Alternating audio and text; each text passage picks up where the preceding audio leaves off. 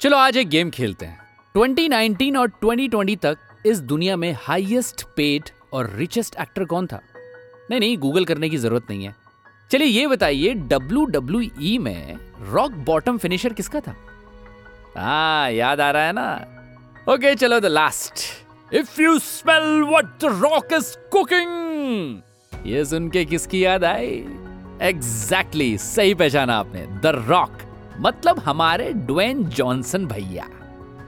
अपनी muscular personality दमदार action former wrestler और कमाल की कॉमेडी टाइमिंग के लिए जाने जाने वाले एक्टर जिन्हें ऑफ़ कोर्स किसी भी इंट्रोडक्शन की ज़रूरत तो नहीं है। द वन एंड ओनली हम सभी के चहीते द रॉक ड्वेन जॉनसन का जन्म 1970 में कैलिफ़ोर्निया में हुआ था। उन्हें उनकी दादी ने बड़ा किया था। दादी ने उनके मन में अपने देश के प्रति, अपनी मिट्टी के प्रति एक गहरा प्यार पैदा किया था।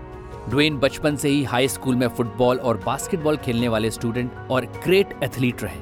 उनके पिता रॉकी जॉनसन एक ग्रेट और प्रोफेशनल रेसलर थे और W W championship black tag जीतने का सम्मान उन्हें ही मिला था। पर कुछ प्रोफेशनल प्रॉब्लम की वजह से ड्वेन ने अपने माँ बाप को फाइनेंशियल स्ट्रगल करते हुए देखा था। इसी चलते ड्वेन और उनके माता पिता को उनका घर भी छोड़ना पड़ा था। जॉनसन के पास शुरू से ही एक होनहार स्पोर्ट्समैन बनने की काबिलियत थी।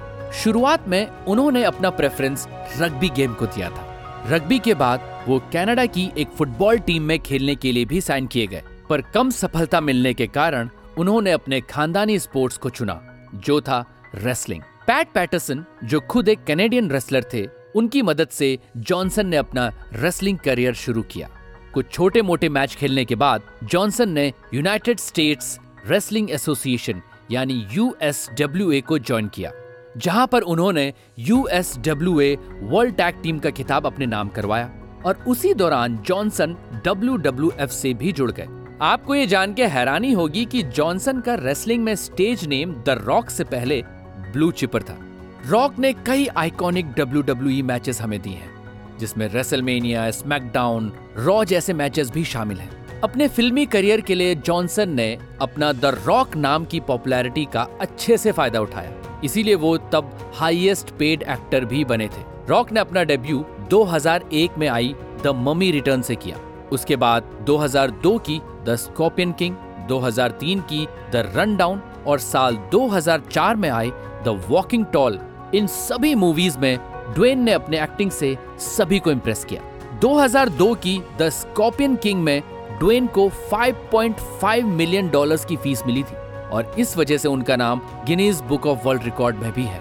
बाद में उन्होंने Gridiron Gang the Game Plan जैसी कई स्पोर्ट्स मूवीज़ भी की।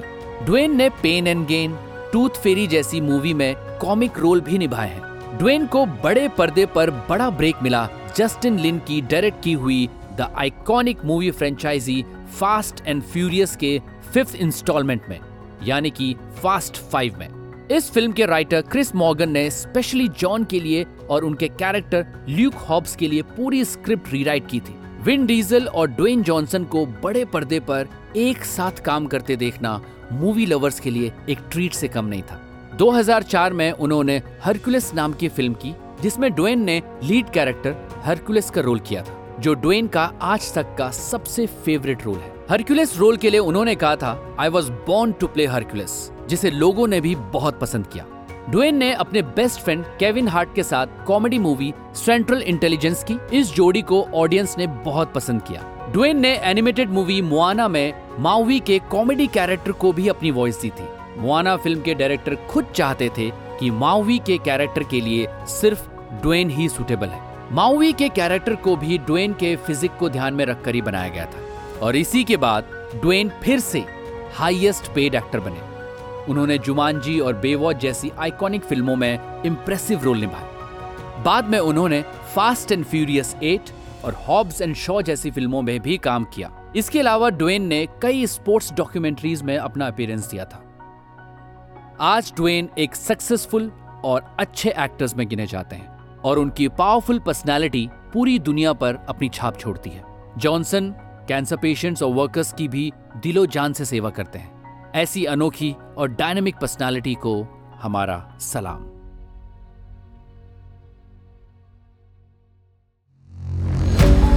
ऑडियो पिटारा सुनना ज़रूरी है।